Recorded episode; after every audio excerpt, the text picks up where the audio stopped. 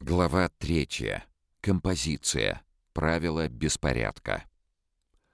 В изобразительном искусстве существует несколько основных типов композиции. Это и симметричная треугольная или пирамидальная схема, и диагональная, развивающаяся в глубину картинной плоскости, и кулисная мизансцена по образу театральной. Однако стремление к свободе и эксперименту приводит художников-модернистов к отказу от строгой геометрической схемы, основанной на симметрии.